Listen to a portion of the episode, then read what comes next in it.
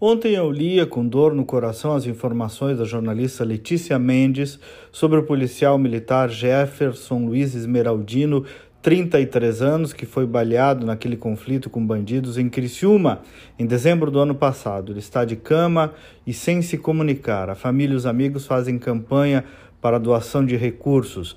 Ele chegou a apresentar melhora, chegou até a conversar com a sua mãe Sandra, mas aí veio uma parada cardiorrespiratória que trouxe lesões neurológicas muito graves. Os bandidos dispararam contra ele tiros de fuzil que atravessaram o colete, perfuraram o abdômen, pegando o fígado, pulmão, estômago e o baço.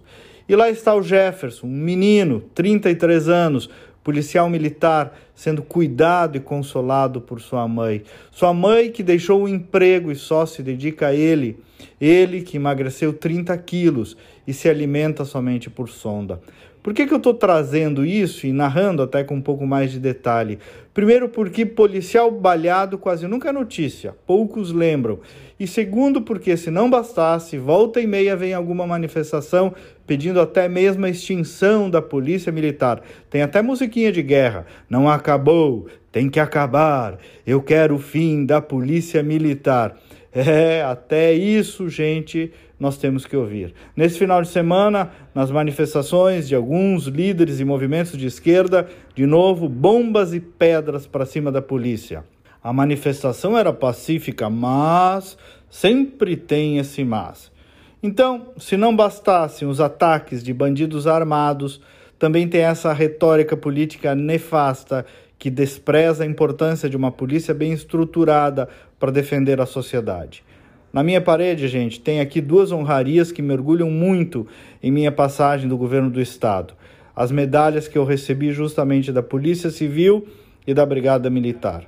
As polícias evoluíram muito nos últimos anos, por sinal.